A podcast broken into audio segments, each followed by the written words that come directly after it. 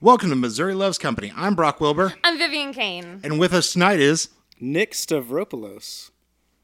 Yay! Yeah, Nik, not Nico. you can call me Nico. A I lot worried it's been 10 years that you might have changed the approach. Uh, I s- start going my Nico a little bit more. Uh, it comes comes out of me when I'm drunk usually.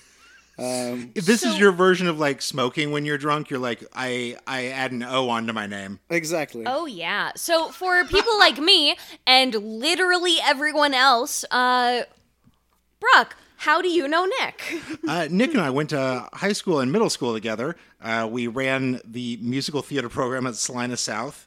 Uh, we were in a band, several bands, Several bands. several bands. Uh, Is that one of the bands you were singing the song from earlier today about being in a No. hotel room and smoking the marijuana? come on, you can't sell me out like this. Police listen to this. I'm trying to be in a politic. Was was Nico was Nik Nico in the band that you were singing a song from earlier today? And can you share with everyone that song? Uh, t- earlier today, uh, I managed to remember a song from the Stereotypes, Oh yeah. Uh, who was a band from our rival high school that I was in. Sorry, also to any moms and dads of ours listening, no one ever smoked marijuana ever. Not once. You are ruining this. Uh, yeah, I managed to remember a song today from an album that I recorded with them about them trying to get uh, Craig Orton to pay them forty dollars over uh, damaged hotel room fees as sophomores, and she's like, "What were you doing?" Yeah, why do In uh, why do a bunch rooms, of like, boys go to a hotel room together? yeah. Also, I know Brock never smoked pot in high school, so that was even a lie. I'm pretty sure that song on their album is bookended by various uh, Aqua Teen Hunger Force waves that we downloaded off of Napster because you couldn't download whole al- uh, like whole episodes yet. You could just get like 10 seconds, like "Hello, I'm a milkshake." Like that's Where's what. my whiskey? I'm gonna get tore up. really heavy subject matter. Hi, this is your favorite Aqua Teen Hunger Force fan podcast, uh, Missouri Loves Company. oh my god! Have we said the name of the podcast yet? This is Missouri Loves Company. Welcome to Squidbillies. uh, yeah, Nik and I were best friends in high school. Uh, we did all these things together, and we have not spoken since. So there's first question is, uh, fuck you. Where were you? Why? Uh, I was in a hole. Oh, Just Trying to uh, figure out life, I think, as we all do, and uh, landed here in Kansas City area. You are here Where now. Where were and- you between? Sorry. Yeah, go ahead. So you guys grew up in Salina together, and now you're here. Where where was the rest of that hole? Where where, where were Define you your in hole. Yeah. And How far long does your you been here? stretch? It- Uh, it's tell us actually your story. migrated. I, I slowly started migrating east from Salina. Yeah, uh, manifest destiny, eastward bound. Yeah, Precisely. that's what all of our forefathers did. What are you doing? Do I? That's my history. I'm right? trying. It's uh, reverse. I didn't pay attention in school. Yeah, Um, went to school in Manhattan. Went to school in Topeka. Manhattan, Lived in Lawrence for a while. Kansas. Manhattan, Kansas. Oh, yeah, that's, uh, Just MHK. for our Yeah, do- metropolitan we have to listeners. clarify. Yeah, the number of times I've been in a band playing Manhattan and my friends in New York are like, "Where the fuck are you?" I'm like, Pe- "Oh, The my, Little Apple. My when, friends, the when people Apple." here talk about Manhattan, when they talk about liberal, like all of these things have taken on new meanings. Liberal Viv is Kansas is referencing a Liberal town. Kansas, which Yeah. is one of the smallest Guess towns. what? It's not. Our favorite oxymoron. yeah. And I sort of wish that they all like just turned on each other every night in this sort of like purge situation. liberal Kansas, not that liberal. Kansas City, actually in Missouri. what is happening? so, so you've migrated slowly eastern. How long have you been here specifically? Um, let's see. About Twenty minutes. five years now. Oh, okay. Yeah. Um, And you are sorry.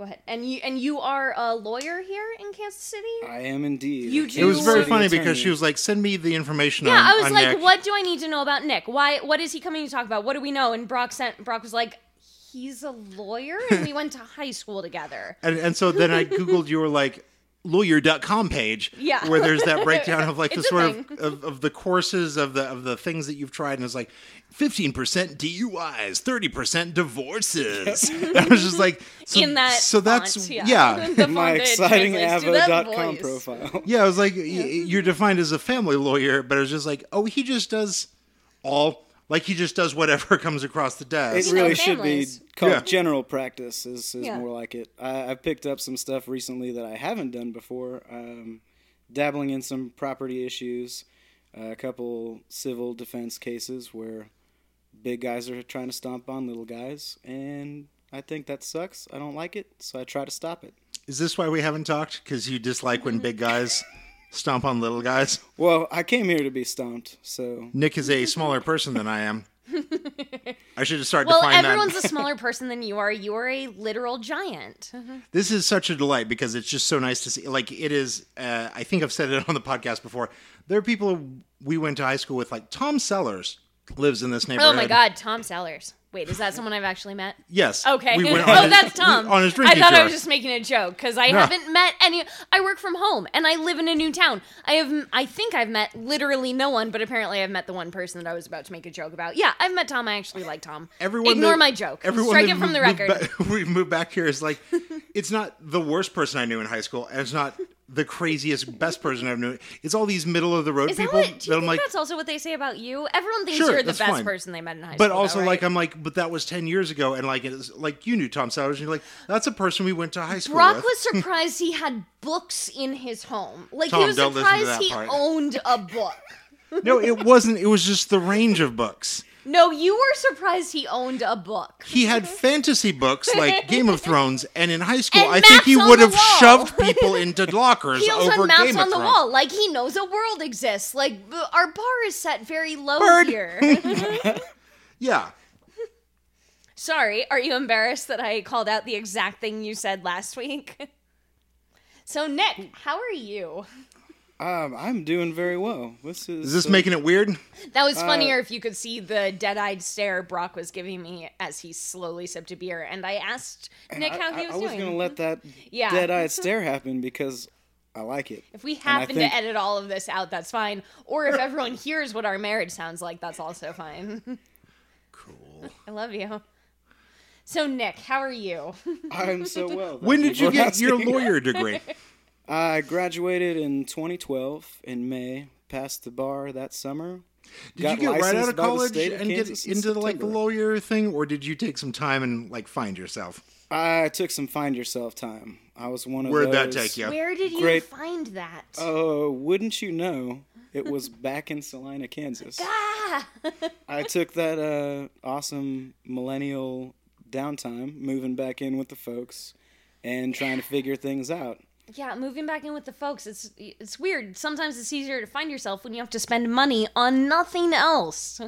True. yeah, Um, and it frees some, up a lot of brain space. some of that money went to oh, let's take the LSAT because what the hell? See how see if you do okay. What'd you get on that? An L? L plus? L plus. L plus. I actually man. really don't remember my score. Is that an it's actual based on a? It's a weird grade? scale. Okay. I Um, I don't know It lawyer, was enough lawyer to get plus. in, which is all that matters. I got accepted. Thank you, Washburn. Topeka. Topeka, indeed. So you really have done this sort of very direct eastward expansion of like every year or two, I'll do another thirty miles. It's uh, You you you It's caution. You I'm measuring took the those same steps. amount of time to get here as I've taken to get here. But you just stopped at all the fucking cowpoke holes along the way. like way less interesting places. Did you stop at Ozark Land? uh, go out there for vacation sometime. Okay. we stopped by the winery oh yeah, we stopped by the Oz Winery. in Wamago. Yeah, Wamego is what you're. Pa- I I said Wamago, and your mom like laughed at The me. home of the Yellow Brick Road. Yeah. That's where Dorothy's actually from, I guess. Yeah, they didn't really make that clear on the tour. I didn't know if it was just One of the best parts of this is that Viv and her mom uh, did this sort of cross country trip when they when and my was a and my teenager. younger brother. Yeah. and they're like, we stopped by a place with a yellow brick road, Well, but it was not this fucking Yeah, place. I- so now I- it's like, where are the other yellow brick roads in the middle of the country? literally anywhere else in Kansas. Yeah, I said this to my mom because my mom and my younger brother came out for Thanksgiving. And uh, did we already talk about this? A little bit on the podcast, Okay. but it's okay to repeat a little bit. Yeah, I uh, for our non uh, constant listeners, um, who, uh, subscribers. Do we have any of those yet? Hmm. No. Okay. Um, yeah, my mom, my mom and younger brother came out, and we all took a trip, a road trip, uh, when I was like probably 10, 9 or ten. Um, I love that you got it finally settled on what year it was because I thought it was a much bigger range. well, it is because all of we took a lot of road trips when I was younger, and they all kind of blend together. But this one was just me, my mom, and my younger brother, and not my older brother, which excludes a couple years when he like got too old to care to come with us.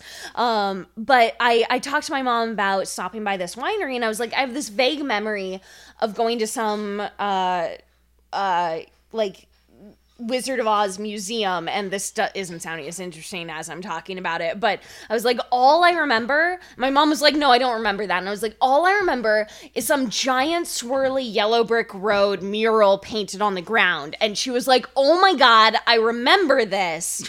but she could not remember where it was either. So we were like, let's go to this yellow brick road museum. It's right by a yellow, uh, it's right by an Oz winery, and it's right by another uh, cheesery, which isn't a word, but like a, a Alma cheese Creamery. store. Exactly, which was fucking Which is closed. which is actually a thing that people give a shit about, and we it couldn't was go there. closed. We drove it by it. It took us four passes to figure out how to pass by the gravel train tracks uh, to get to it, and then it was closed anyway. But anyway, then we went to the. This is the Oz sort of Museum. Lindsborg situation where it's like, Yeah. I just saw uh, wooden horses everywhere. I did not know where to enter. you know what's halfway between Salina and Kansas City? Uh, a dairy Disappointment. farm, or it's not a farm, but whatever. And also a Oz museum that definitely was not a place any of us had ever been to before. Once we got there, we, we, I, I was googling in the car later, like other places with Other Yellow Brick Road. so- like, what? Give me the listicles that list that off. lived Yeah, this virtually was my when- entire life here. I don't know of when I- any when I was- yellow brick road places. when I was young, my my parents uh, both owned Volkswagen vans, and we used to take a lot of road trips. Uh, and this was the first one that I remember, which was supposed to be a cross country trip. And then my like nine ten year old brain, uh, but my mom supports this. What happened was uh, we just said no thanks about halfway. So we we then uh, like went up through the Texas Panhandle, up through Kansas. And as I'm saying it, no, this was a different trip because my older brother was on it. I don't know. I wasn't gonna I say was nine. anything. I was nine. Maybe I took 12 trips. Maybe I took one. I don't know. But the time that we went through Kansas, no, I think it was the same trip. I don't know. I have a very bad memory. I was a drunk nine year old. I don't know. Um, Or was we- it the marijuana? It was, it was one or the other. We were in Volkswagen vans the whole time. I don't know. But yeah, we went up through the Texas Panhandle and we're just like, no, thank you. Uh, and got caught in a a tornado in a Kansas campsite. and so my the only memory I have two memories of Kansas. One is of this fucking mural on the ground of a swirly yellow brick road, and the other is of being trapped with my younger brother and my mom in a KOA campsite uh restroom during a tornado while my older brother was in the van out in at the actual campsite. He ended up being fine and I think like slept through the whole thing even though I'm pretty sure like trees crashed all around him. But these are my memories of Kansas. Can I ask if you've considered the prospect you That got none of it stuck in a tornado? happened? Did you go to the actual land of Oz, not the Wamego knockoff? You know, I saw a swirly yellow brick road and turned out not to be at this museum, so it could really be anywhere. Did a man lie to you? Did he lion to me? Can't coward. I don't know. Yeah, sure. I don't know. I was fucking nine. Uh, this uh, this allows us to do a little bit of a retread. Uh, our our Also, best Terrence- episode thus far. Terrence, cut all of that boring story. Terrence, you're our best friend. Leave that in. Uh, uh, our best episode so far, uh, listener wise, now. has been uh, us coming back here and just decompressing Thanksgiving, where her San Francisco family came out and had to deal with my Salina family. And there is a moment from it that I realized that we've forgotten because I just fixated on it while I was home recently, uh, which is that uh, my grandfather began screaming at her mother. Fox News, Fox News, Fox News. Okay. It's not what happened, but also what happened was just as bad. yeah, uh, everything was going terribly, and uh, this will be a moment that I feel like me and my wife will cherish forever, which is that uh, my uncle's daughter had just been in a production of a chorus line, and he had put up a number of different videos of it onto his Facebook page. and my Which your grandpa- grandfather had just joined Facebook. He had just joined Facebook, uh, which has allowed him to put like a frowny face onto something that Viv posted once, and I was very confused. I don't by. remember him doing literally anything on Facebook. I think that Paul, your uncle, Yeah, signed him up was- for Facebook, and he has not done anything on the site since. So he's like, "We want to watch these videos," and we're like, "We'll do this." And then they went apocalyptic at Thanksgiving with their political Yeah, beliefs. talking about tax law to my accountant, my CPA mother, and talking about Fox News to me, which I say know? I will not talk about Fox News. So finally, Brock, Brock kept running away, uh, and I kept cornering him in the kitchen, saying, "Please come back and do something, handle this." Uh, and so Brock got the great idea, actual great idea, not sarcastic, great idea, to put on these videos on the television through the Chromecast, which took literally an hour, which is not a bad thing. That was an hour when no one could fight about anything except what you were doing with the television and how you were doing it. and wrong. it is that Chromecast moment that uh, I I just cherish so much because it was like, we have to figure out the Wi-Fi password for my house. No one in my family knows the Wi-Fi password, but it's written on a piece of paper. It's definitely hidden somewhere, either in a basement or in a catacomb. Uh, but we needed that password to make everyone stop being racist to each other. No, all we needed was Actually, for them to sounded like focus it- on you not knowing what It the was It was pretty peaceful was. in that moment when they're all directing their It anger at you. Brock, they needed you to be Yeah. the Why- whipping boy. Why can't you connect it? Yeah, Brock it- was doing everything. It was a solid wrong. twenty minutes, and it was in this time. that Also, this podcast is brought to you by Chromecast. So it is it is in that time that my either my mom or dad or my mom and dad together uh, had the joke both. of, uh, "Hey, wh- why are you fucking this up?" And like my reaction to it was just to like do this very controlled, very specific scream that would hit you in in your chest in just like a one centimeter by one Oh yeah, centimeter through eye contact with me, I heard the scream. I I did it, and like I was worried, like everyone will be concerned, and instead everyone was like, "What a funny joke!" And I was like, "This is where we've reached. They just they all know what they're doing, and but- I'm being fucked with on top of this." But and I love that. we are closer to Christmas than we are the, to Thanksgiving, so we're about to have a whole new set of things. So maybe let's. Start. Hey Nik, how are you? so good. So there's a reason that Nik is invited on here, and that is that we've just moved out here. Uh, I haven't talked to you in a decade, and you are that person from high school who lives out here with me, who is just doing leftist liberal shit on your Facebook page all day long in that way that I know that I know what it is like to still have friends from high school in Salina that just jump in like, "Hey, I want to play devil's advocate here," and you're like, "Fuck no!" Like, come on, grow up. And they're like, "Okay, I'm, it's gone," and you just do it unabashedly all day, every day. And I was like, okay, so what's happening here? And so this is also a fun moment for me to uh, announce to the listenership. I have taken a job where I will be writing about politics uh, for this area for a national website starting in uh, the new year. And I'm very excited to be a part of it. And part of what led to that was that we were watching the Kansas City Star hosted a big Q&A session for all of the Democratic senator or governor, candidates yeah. for next year. And what happens in Kansas is a very interesting thing. Like Can can we? Can I also interrupt really Yeah. quickly to say like we wanted to go. Uh, watch it in person, and they they were offering tickets up, Mm-hmm. and uh, it wasn't it wasn't like a raffle thing. I don't think like you were able to submit to it, and they ended up accepting me and not Brock, even though we both live in a different state because this was Kansas, not and I submitted Kansas- on your behalf. no, I s- no, I submitted. Oh, okay. Yeah, uh, we. I don't know if you submitted on my behalf. I did as well. You don't actually. get a plus one? No, no. No. So I- they accepted me, but then we we watched it, and you could see the room. And Brock swears it was a larger room than it looked like, but it looked to me to be about sixty people in like like a portable sort of like high school room, and there were about maybe three women under forty there. So I could I could understand why they wanted me me there and not Brock because the people that Yeah. go to these things in Kansas uh don't really look like either of us uh so it was it was exciting for both of us to watch from home because they broadcast this thing uh with about 60 people in the room and what four or five candidates Uh, five, yeah. Five. And and so what happens is that in Kansas, uh, we have a pretty good history of they'll just take the best candidate. It's actually one of the best things about uh, Kansas is that like they'll be fucking mega racist about president, uh, but everything that happens on a local election on up sort of to governor, they're like, well, what do you got? And that's why we had Kathleen Sebelius, who under Obama became head of all education stuff, which was a much better use for her because when she was hanging around Kansas, nothing was getting passed uh, legislation wise.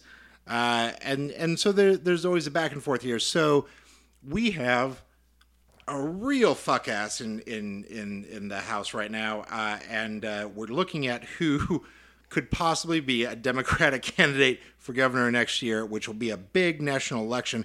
And part of my job now uh, at this new site, uh, as was pitched to me, is that like uh, all local elections elections are now nationalized. Like everyone gives a shit. Like look at a Roy Moore thing. Like every seat matters, everything matters, and it matters on this scale that politics has never existed Well, at. Where like people that live in Maine now give a, sh- a fuck about what happens in Wichita. I, I mean, it especially matters when there is an outsider running. Like Doug Jones wasn't. It, it wasn't just another election Right. in Alabama. It was a fucking Democrat won Alabama. Like it would be awesome if we were publicizing like, uh, you know, it's all women running in Kansas, but it's not. But like we were paying attention to all the Democrats running Right. in Kansas, which there was like one person of color and th- what was it five people It's total? five people. so it was like one person of color uh three white dudes and one dude who showed up in like a lycra polo shirt And- because he thinks that We he got- can well, we got- do something and here is that breakdown. Uh, got some high five school people, students running Five people showed in up for this. Yeah, we we've had that before. Uh, we have five people running as Democrat right now, and here's the breakdown. Uh, which first of all any of them great sure run kansas fine Also, but this is the first time we've had a Democratic primary for governor in Kansas in a couple decades. Wait, how first time since I've been registered as a voter. I don't know. I'm so. I'm so. this is something we've been over on the podcast before. I'm incredibly naive when it comes to Midwestern politics. How do you not? What? How is there not normally a Democratic primary? Like, is there just like I don't know? This is a guy. It's usually God, how do I uh, not know how these things work yet? consigned to uh, well, the Democrat just doesn't have a chance. So they ju- they're just like this is a dude. Like the Democrats don't even get a primary here normally. Well, We're we- there. we haven't Every- everything here a basically there, not down- here. There, five miles there. west of here. Everything here, I think, boils down to like uh, somebody winds up being on the ballot, and then those two people. How do they want to see again? I Yeah. okay. Explain it to me like I'm a child because I am at a, I am from a place where everyone gets a primary election. Even Republicans in San Francisco, I think, get a primary. Actually, never mind. I don't pay attention to them. Maybe they don't. I- am, am I the equivalent of a Republican in San Francisco? Is that a Democrat in Missouri? I don't Maybe, know. maybe so. A lot of the Uh, a lot of this podcast is me admitting that I am a child when it comes to Republican politics. I, I, I think that that might be actually pretty accurate. Oh, uh, one of my I've best literally friends never in law noticed if school there is was a Republican primary. Sorry, go ahead. One of my best friends in law school was a Republican from Massachusetts, and he said, "Well, yeah, when I moved out here, I'm pretty much a Democrat." yeah. Yeah. Yeah, when I move out here, I am pretty much like socialist propaganda. I mean, compared to like a, a San Franciscan in Missouri, yeah, there is a difference. But I think we're starting to turn the tide, and the amount of candidates who have entered the race on the Democratic side is a good sign that, you know, we actually want to put forward somebody who can win the election statewide Sure. Mm-hmm. and get a Democrat in office. Which there isn't the pushback you would imagine there.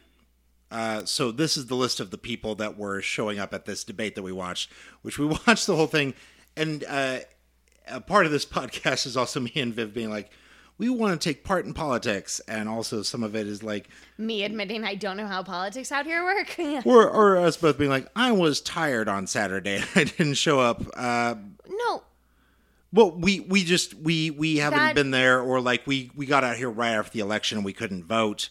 Uh, so like watching this thing was the first sort of line in is like this is who is competing. What? okay. I also wouldn't under. that's I wouldn't undersell us as saying like we didn't feel like it. We were tired. Like we missed deadlines moving out here. Sure. We you didn't get accepted into the debate. Like don't Yeah. undersell us and say like we just didn't feel like it. Like it is really hard reinvesting in politics in not just a new state, but a new state that is the opposite of where we're coming from, that is halfway across the country, more than halfway across across the country for both of us, even though you're from here. Like no, I I'm I'm going to disagree with you. There hasn't been a single thing that I've done here that we've been like, well, we're just tired. Like, no, don't don't undersell us. That's we are fair. we are trying. We could be trying a whole lot harder. I think probably pretty much literally everyone in America could be trying harder. Thank you for that. Yeah. You're right. My joke didn't land on that thing, and, and we're we're doing better than we think. Uh, well, we're we're not doing as well as we want to, but don't don't chalk it up to like we're just fucking lazy. Everyone's lazy. We're lazy, but there it is really hard to get reinvested in politics in a new in a new city that is the opposite of where you're coming from. Like Yeah. it not like it would be easy to move to Manhattan and get reinvested in the in the political scene, but I, th- I think I don't know. You, Yeah. I'm sorry. I don't mean to tell you that you're wrong in what you said, but you're wrong in what you said. Like, not to give us too much credit, but uh, that's the entire point of this podcast is trying to invest in a political scene that is the literal opposite of everything that we've existed in for years. So, And I think what you'll find is that Kansas City is a more progressive city than it gets credit for. we are finding that a Um, lot. You just Yeah. and and what you're doing right now is a pretty amazing thing, which is keeping Fighting in front of you? conversations happening. That's entertaining, but the uh, larger point of the podcast um, talking about why is it that more liberal ideas aren't act, aren't winning more people over in this area? And I'm encouraged by things like, to speak for the Missouri side now, um, we had a candidate for Senate, uh, Jason Kander, who was the Secretary of State in Missouri, who lost his Senate race by three points when Trump won Missouri by 17. And he did that by not by shying away from progressive ideas, but by actually traveling the state and having real conversations with people. So I think what I, I or at least what I hope you're finding is the more you talk to people, the more that uh, it's it's not that they are averse to these ideas. I think they just don't hear them enough. Mm-hmm. And so I, I applaud you for your efforts, and I'm excited to take part in this. and Kander was the very young dude, right? Right? I think he's 35, something like that. Oh, that's too young. Too young. Uh, so we watched this uh, debate amongst the people that are running for governor on the Democratic ticket in Kansas, and this was this moment that I was like, Nik has to come on the show because you'd already had seen on Facebook earlier in the day, really leveled where you were, and we'll get to that. Uh, but here are the five candidates that were up. Uh, there is Jim Ward, who is the Kansas House Minority Leader. There's Josh Josh Svaty, who we'll come back to, uh, who is the former state uh, agriculture secretary. There is Robert Klingenberg, who is labeled as a salesman, but I, we have to tell you, he drives a Frito Lay truck, and he loves to re to tell people, "I drive a fucking Frito Lay truck, and I'm up here because Frito Lay truck guy should and government be." That's the whole fucking. I don't know. uh, I'm a Doritos voter, so I just don't think that's going to work for me. Uh, then there's Carl Brewer, who is the former Wichita mayor, which, if you don't know Kansas, Wichita is where the crime moved to. And uh, he's just this cool, big dude who definitely lived through a sort of political gambit that no one else in Kansas He's could possibly also the one candidate of color, right? He's the Yes, one he is. black man running for office. Oh, oh, oh! Then there's the other one who is uh, Arden Andersen, Oh, who is right. also of color. I'm sorry, my my my mistake. Yes. uh, who is a physician who has traveled the world, but everything that he has to say is the like, well, when I was in Europe, here's how they do healthcare, and we should do it like yeah, that. I'm And you're sorry. like, it's this clear is why I beyond the blocked realm him out.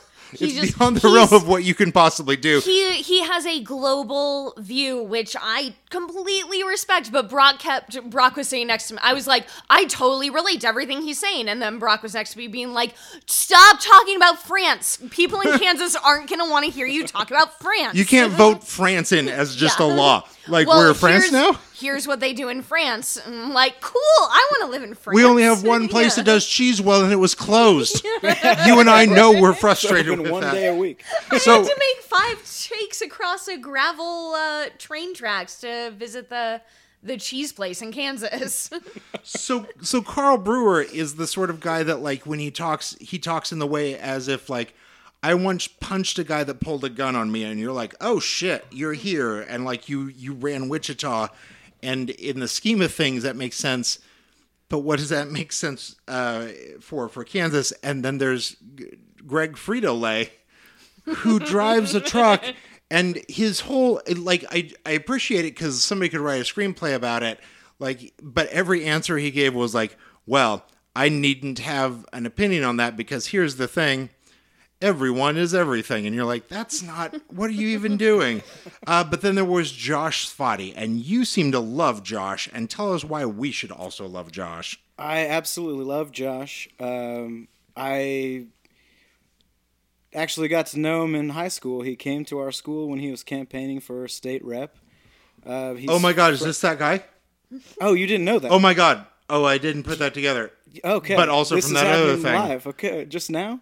Wait, he came That's to your cool. high school? Yeah, he came to our high school to campaign um, and get 18 year olds registered to vote, which is an awesome thing. We need Mm-hmm. to make it easier for people to vote, not harder, and more voters is always better. And he was a state rep. I think he was only four years older than us. So Yeah. he was first elected at 22 to the Kansas State Legislature. Um, he's from central Kansas. He's got east to west statewide appeal. And I, I love him because he's got experience, but he's still young. He's very passionate. He's a great debater. He's a very smart guy. And the most important thing for me when I'm evaluating candidates in a Democrat primary for the first time is who actually has a chance to win and what's the path to victory. Um, in Kansas, you have to win the blue counties. You've got to win Douglas, that's Lawrence. You've got to win Wyandotte, KCK. You got to win Shawnee, that's Topeka. Um, and then just not get your ass kicked everywhere else. Wait, I'm sorry. I'm I'm again naive for red state politics. You, you're saying that for a Democrat to win, they have to win blue blue counties. Why? What would it take for a Democratic candidate to not win blue counties in a red state? and this is also a preamble to that which is that uh, kansas is built up of 150 counties uh, because Yeah. the Oh, idea 105. 105 because the idea was that you have to have a uh, a county courthouse within a day's horse riding distance of any farm and we never went back and fixed that. So there is uh, within Kansas just a fucking insane number of people that work in uh, local government for these 105 counties because including for counties where there aren't people that live there it's just like well you know we set this up and no one's going to remove this county So, do traditionally blue counties in Kansas uh, not always vote Democrat? No, absolutely not. Um, so it's pres- that's what's great about it. It's presumed that anybody who wins this Democratic nomination is going to carry those places. Okay. So when I'm looking at it, I'm thinking, who is going to carry the places we expect to win mm-hmm. and not get beat so badly everywhere else? Yeah. and I, I love Josh as a person. Like I said, I think he's a really smart guy. He's got experience, but he has east to west statewide appeal. He's a mm. central Kansas farmer. Yeah. and you also mentioned he's been to every county to He talk to people which is an insane number of counties He has been Yeah. to all On 105 though? counties. He is the only candidate on either side, actually, to have visited every county already in this Wow. race. Not not the guy in the lycra polo shirt who's like, I'm gonna do change. He Not- hasn't been to all the counties on The horseback. Frito Lay, the Frito Lay van has not made it to all Weird. 105 counties. Weird. He seems so determined to make change. We Bruh. don't mean to shit on him. No. Like it's fine. No, I think it's great. Okay. I think it's great for anyone who I love the um, passion. You're you're like an the ESPN commentator. I think I he's a real gym rat. I think in theory it is Good great for anyone who is fed up with politics that thinks that they can make change and wants to make change. I think that's why we're seeing yeah. so many I think that's why so many women right now and people of color and my any any marginalized group is being encouraged to say like, you know what? You always think that you have to have incredible amounts of experience before you finally throw your hat in the ring and you don't. You just have to have passion. I think it's great for anyone, any marginalized person to finally like think to finally declare it's their time. Uh, you don't have to be the most experienced person to throw your hat in the ring. Um, in theory, that is great. In reality, that's why we have Donald fucking Trump in the White House because he was a person that thought I don't have to have literally any experience. And uh so to Hi, see I'm a guy that looks like the human version of a box of Lucky I don't know. Charms. I'm I'm running on the word change, not actual change like Obama or Hillary Clinton or literally anyone that has any reason to want change. I'll Just roll the a D word and D dice. Yeah. and, so, and that was what. So uh, we we watched this lineup of people, and it was Mm-hmm. so interesting because, and I worry that uh, your comment had uh, swayed us a little bit, but I was like, Josh Svaty, let's watch this guy. well, And no, I mean we watched we watched down the line and I was like, that guy's cool, that guy's cool, Yeah. that guy's weird, that guy's cool, and then Brock was like, oh, that's the guy we're supposed to watch, and I don't think it like changed our minds, but it did focus us it a did, little. it did focus us because Josh Svaty responds to people like a human being with with What's sense. that in Yeah, politics? what What's is that? yeah. Yeah, everyone else up there, in, including the people that I'm like, oh yeah, I, I I understand what you've gone through in politics, but also like Mm-hmm. his answers felt like a human being responding to things instead Who of like, might care what you He seems think very and feel and passionate, what you've yeah. been through?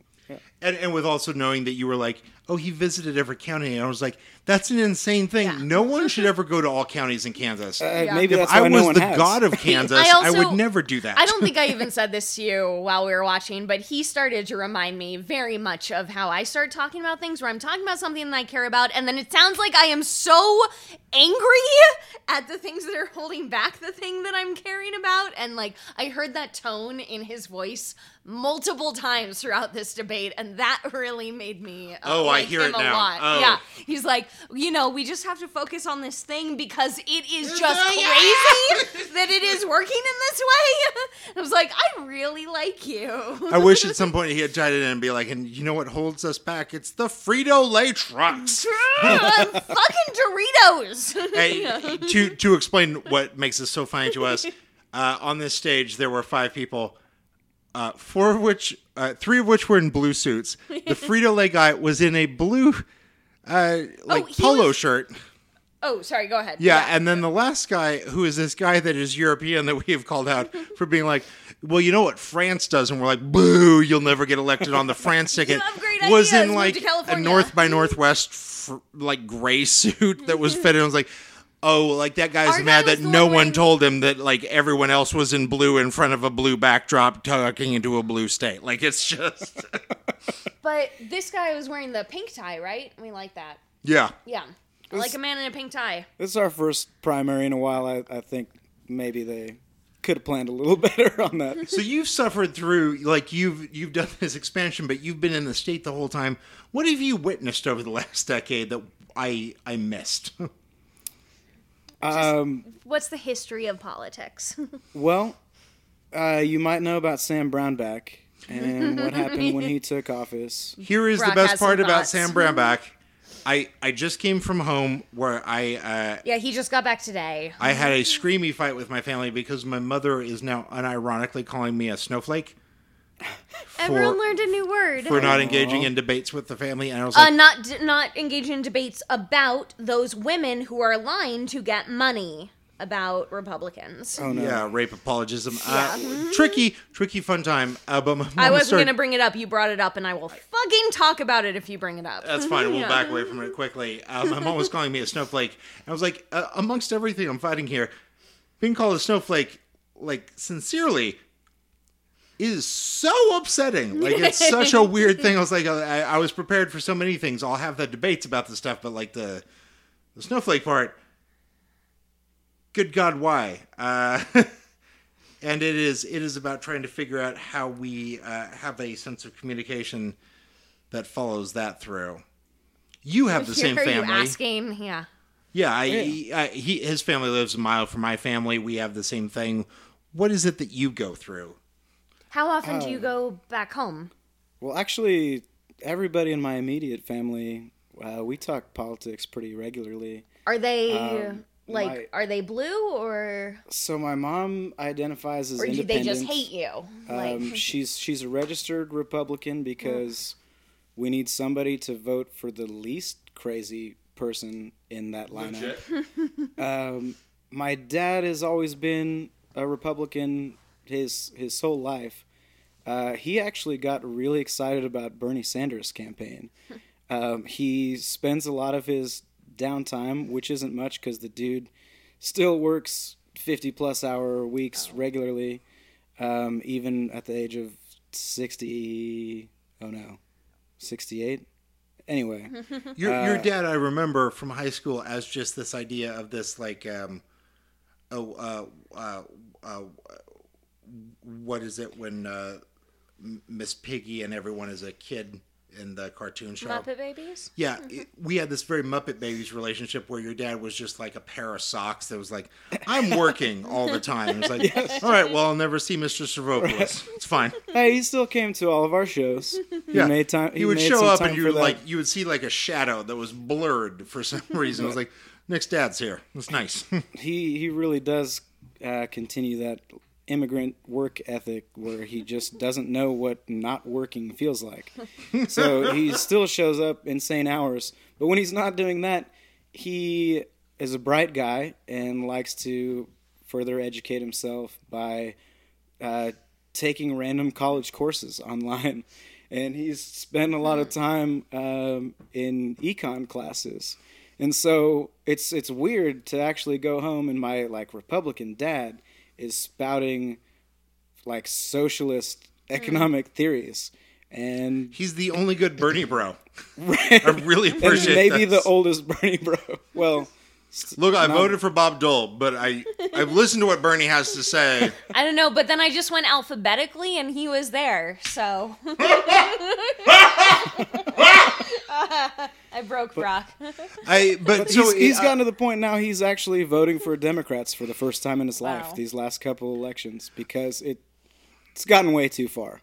It really has. this last couple of weeks was to see my family who voted for Trump and and thinks Hillary Clinton still is the worst person that ever lived. Uh, but like somebody brought up Sam Brownback in our house, and my entire family went. "Ugh, Brownback, and I was like, "Oh well, fucking okay." So we all agree that Sam Brownback is the worst person. Which, if That's you've been listening, uh. Sam Brownback was just uh, picked by the Trump campaign. He is leaving Kansas uh, to go be our sort of Christian police around the world. He's going to go to countries and be like, "You're not treating Christians good enough," and that's the job that that piece of shit should have. Like, Yeah. It, it- I mean, it is actually, uh, unfortunately, a good job, even though I think it's kind of a terrible thing. Um, It- but it- that- it's very funny because I have friends that are, like keep getting cast on like TV shows that get canceled very quickly in LA. That are like, we're like the the NCIS of like, but we're going to foreign countries, and like it's always a couple episodes in people are like. Hey, no one wants to see you go to Chile and like torture a bunch of people. Like, Right. The, stay here, stay here and torture Americans. Let's all agree on that.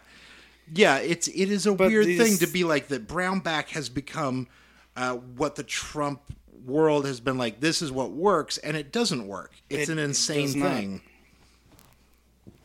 and it doesn't make sense. Uh, a lot of Kansans are really excited to have Brownback moving on and getting out of here. But what sucks is that's indicative of the, the larger problem of these kind of Koch-backed candidates. Is they come in? Sorry, he's uh, talking their- about the Koch brothers uh, who have No, cocaine backed candidates. That's what we call No? No? well. kind I of. think KOCH I'm sorry, I'm is a stuck in drug California also, politics. and it's probably more damaging than any but other. there, there are out rumors that the Koch brothers are involved in cocaine trading. It's Yeah. impossible to. I mean, this down. people are saying these things, so it could possibly be People true. say allegedly, allegedly. We don't have a legal team yet. We're a very know. new I podcast. can't verify. Allegedly, these people they tell me. um, no, but uh, so these these guys come into office and they act like wrecking balls and try to dismantle any sensible policy by just rallying anti-government hate. And then when their time is over, they move on. And in Sam Brownback's case, he's getting a cushy job being America's top Christian abroad. and they get taken care of by the wow, machine. what a great job. It's a pretty sick thing to see happen. And then it's the next crazy person up. Um, and in our case, in Kansas for governor, it's looking like the likely Republican nominee is going to be Chris Kobach, who is, uh, in my opinion, probably 10 times worse than Brownback. Um, for one, he's more vile, he's more racist, he's slimier, and he's also smarter, which makes him uh, far more threatening. Wouldn't it just be amazing if like more racist wasn't a detractor for a political candidate? Like just just if we could take that out of the mix and focus on actual policy. It, it would be Like, nice, but uh, uh, in Kobach's case, he actually has made a career of stirring up racist hate. Um, he's been general counsel Well, to yeah, how else do you hate win an election? right? Oh my God. um, he authored Arizona's crazy uh, racist "Show Us Your Papers" laws. Oh my god. He writes columns for Breitbart. Right. Um, And, then has to deny that he's uh, being paid to do uh, political. Well, they only get 1488 an, an article. So, Viv has just made the best joke of the podcast. That's, do you know about uh, this? I Did you- don't know about so that. that's So, that- Stormfront. okay, Daily Stormer. Daily Stormer. Yeah. Uh, Daily Stormer, the Stormfront uh, publication, uh, had their uh, publication guide uh, stolen this week by and the New York Times. I by the. New York yeah. Times. It's a Uh, crooked New York Times. it's a twenty the page failing document that also includes things that like try to make it seem like everything that you say is like a funny like ironic Well, joke. I mean, it, no, it's a it's a it's a style guide. A lot of it is typical stuff. Like when you do hyperlinks, don't include the spaces on either side of the words because that looks sloppy. But then they start going into uh yeah like you know couch your anti-semitism in humor or like their their ad of like if we like your stuff then we'll take it. If we don't then you can publish it on your site. But if we take it we'll pay you 1488 which 1488 is an anti-semitic term because 14 is the four sorry brock was going to say this so i didn't actually No, have to ahead. say it because i don't know and i don't like i just i just want to go to sleep. Um well i mean 14 is an anti-semitic term because it's the 14 words that something something i can't pay enough attention to the Yeah, the white race. yeah uh and and 88 is the is the eighth letter of the alphabet twice. Hi- heil hitler like i just I uh, i should have just just let you say it so i don't actually have to talk about it. Uh but the yeah the daily stormer had their style guide stolen not stolen but published publicly Uh, so everyone that writes for the site gets paid fourteen eighty eight. Fourteen being the fourteen words that uh, cement our uh, great white nation, and the eighty eight being Can, can I just say that he said that with an incre- incredibly sarcastic face? yeah, When Brock said "Great White Nation," that was uh, sarcastic tone. and the eighty eight is a Hitler reference. Uh, so these guys are signing up to write for this fucking place, and they're like. Well, I, it's not paying me a living wage, but it's paying me a racist amount I still, of money. I didn't know if that was a joke or, or if it was a joke and reality. Like, do they get paid more than that? I don't know. No, it's fourteen eighty eight. Well, I, I didn't know if that was if that was a joke in the style guide. I hope that's what they get paid because literally no one that writes for them deserves a cent more It- than that. it is what they, they don't deserve a fourteen eighty nine. They just They- don't deserve it. They also get a list of like, here are the words that you should use for women, and it's about eleven of the worst things that you could come up with, and the same Is thing. for- eleven a coded number? Not here. Okay. Uh, no, I just didn't want. I I looked them up on my phone. I was like, I actually don't want to say any of these out loud. There's no need Yeah. to. Uh, but they're like, use these synonyms whenever possible. Uh, but the, the That's fine. I mean, I mean, I get it. I write. I, I don't have a style guide telling me to use cretin or spew is my favorite verb for what when I'm talking about what Republicans say. I don't say say. They spew hate and words. Like I get it. But also I'm getting paid more than 1488 a post and I uh, don't have anyone telling me what verbs to use. So I feel fine. But within the style guide, there is uh, there is a direct comment that says, "Hey, you know, every time we talk about the Jews, talk about this thing, this thing, uh, and and you know, refer to them in this talk way." about these 14 things and also these These 88, 88 things. things. Like, you're not fucking clever. and they're like, say these versions of it, uh, and they're like, but make it seem like sort of like this wink, wink, nudge thing that like drunk dudes would say at a bar and you would agree on, and then under that, the guy goes, "We still want to gas them all." But like, let's just all agree, like it's it should it should come off as funny, and people can't really peg it down. It's like, yeah, you're not making it seem like people can't peg it down, you piece of shit. Right.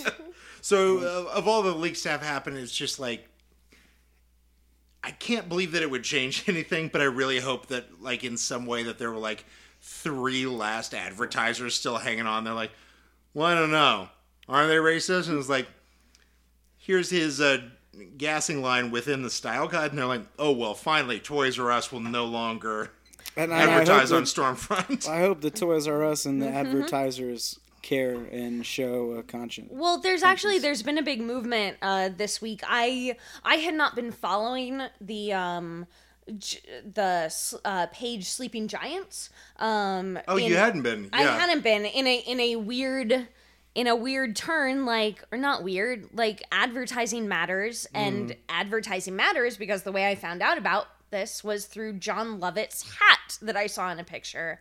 Uh, Jon Really? Lovett, Jon Lovett from Crooked Media was wearing a uh, uh, Sleeping Giants hat, and Sleeping Giants tweeted out, "Well, I guess that's how we know our merch went out," uh, and that's how I found out about Sleeping Giants, which uh, has been doing a campaign for anyone like me that wasn't following along because how else do you find out about these things except someone that you follow tells you about them i mean that's basically how twitter mentions like work right. uh, but Sleeping Giants has been doing this uh, this campaign to get people to, among a lot of other things, in figuring out like uh, how advertisers work and boycotting advertisers and all these things. Like uh they they encourage. This is why Brock, I sent you screen grabs of Yes. some ads from Breitbart uh, earlier today.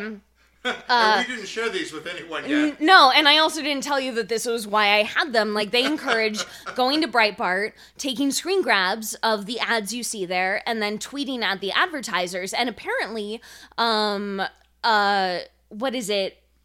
Uh, Not is it Sirius Radio? It's Yes. yeah, the the like in the car radio, that Sirius radio, right? Um I'm such a fucking old luddite. Um but uh people have been uh, tweeting at them incessantly uh telling them like we see your ads on Breitbart and people have been canceling their Sirius radio. Uh they've been they've been really vocal in it and vocal with their with their money they've been active with their money uh both with their vo- their voices and their money and canceling their subscriptions and i haven't i'm not sure exactly what Sirius radio's response has been but i know that they've had a response and i mean this is Well, they had uh, they had offered Bannon a show, and that's why everyone started bailing on them. well yes but also because Yeah. i think they've been advertising on breitbart right Yeah. yeah uh and so people have been canceling their subscriptions like left and right they've been actually getting getting a response from the advertisers yeah, and a Uh, lot of big names have been refusing to do interviews on their network this week. Yeah. it was uh, it was a huge in in the world of like pushing back against uh, consumerism and advertising. It was a gigantic thing that wasn't reported on enough. But also, let's keep throwing those Keurigs off the railings. Like, yeah, I don't know. Both sides, both both sides are they. Anyone that doesn't agree with companies that advertise on Right. various sites, both sides are welcome to tell the sponsors how they feel. The people that rail against Keurig for for you know pulling their sponsorship from Sean Hannity after he doesn't really care that Roy Moore has all these accusations against him. Like that's fine I do not care. I support them Right. in in uh speaking their opinions with their dollars. That is what we as Americans are able to do. I think they're ridiculous, but I think that they are using the channel, the same channels that I support other people using. Just because I think that they are fucking dumbasses who support a, an alleged pedophile, alleged because no one can sue us, alleged. Uh, like whatever, they're still using the the channels that I respect, but. I am so happy to see uh these people like pulling their subscriptions from the satellite radio stations from all of these things And one of the best parts about Sleeping Giants is that what they do is that they uh, they acknowledge the fights that that are theirs and the fights that are like, yeah, this person's being shit. This isn't the thing we're going to take on right now, but like, be aware. Uh, that's what they're. If if you guys want to personally take on this thing, but they just take on the fucking worst of the worst, and when they take that on, they're like, let's all get on board for this. And overwhelmingly, that has been the only reason that a lot of dudes have had to leave Fox News and places like that. Right. Uh, and we've learned today because Fox uh, did a major sale to Disney that the president of the United States called Rupert Murdoch allegedly allegedly to allegedly. make sure that Fox News is still in his hands because otherwise, which means we're never gonna get captain america to fucking punch sean hannity in the face which is all i want in the world and also i think all chris evans wants in the world Nik, Wh- you're still here. Can we have Stephen Colbert dressed up as Captain America punching Sean he has Hannity the in shield face? He does have. He the, has it. He has the shield. That's an excellent Yeah. point. That's an excellent What I point. would love to My see. God, it's signed. He's had it the whole time. Uh-huh. In fact, now I'm mad that he's had it the whole time and hasn't used it. Actually, Well, let's call out Stephen what do you Colbert. think he's saving it for what is it like for you? And and this is like a fun thing to do to somebody that used to be a best friend I haven't talked to in ten years. What has this been like for you to watch like Trump come up and all this stuff? Are you just like constantly in your head like screaming alone, or what is this? Uh, it's been kind of a roller coaster, actually. Um, I so he rode down the golden escalator and said that all Mexicans are rapists and drug dealers. And by the time we got to the first Republican debate, I actually watched that laughing. Um, I We all thought this did, guy's a we? goddamn idiot. Nobody in their right mind would ever support this. As a reminder, at the first Republican debate, the first question was, uh, "Will anyone, will everyone here promise that they will not uh, run as an independent later?" And Donald Trump was the only one that did not agree to that. And this is Right. where my personal quantum leap episode flashes back to trying to stop that ever from progressing. That that would have been a good point to stop it because I, I think that's one of the points that he got uh, like this the anti-establishment vote that he stood up to these big bad parties that What he What a fun joke that will definitely never ever come back Right. to hurt us ever. he's gonna do what's right no matter what no matter what the cost We can and laugh at ourselves and at him. and well I, I I still laugh at him while he's Yeah. tweeting from the I toilet and everything because that's pretty much what I'm doing when I'm on Facebook arguing with crazy trolls is that's my my downtime in when I'm doing my number twos just like Donald Trump tweets This is this wonderful moment that, like, Also, now that we know what he eats, that is definitely the majority of his day. Is just on the Chick Fil A's toilet. not not not shooting through the way they should. and the the 12 diet cokes a day yeah. that's a diuretic so that's he's he's in there making lots of BMs Just every, just everyone tweeting his listening, ass please mail Donald Trump a squatty potty, and maybe we can get those fillet of fishes and diet cokes through him quicker. But unfortunately, the reality started setting in that oh my god, there are enough terrible people in this country that this guy actually has a chance to win, and and then he did. Uh huh. Um, and yeah, it's it still says on my Avvo profile that I do mostly family law work, but I've jumped more into criminal defense now because that's one area that I think that I can be involved in in pushing back. Uh, he proposes all this authoritarian stuff, like we're gonna restore law and order and all this stuff. Uh, he sounds like the supervillain of every movie ever.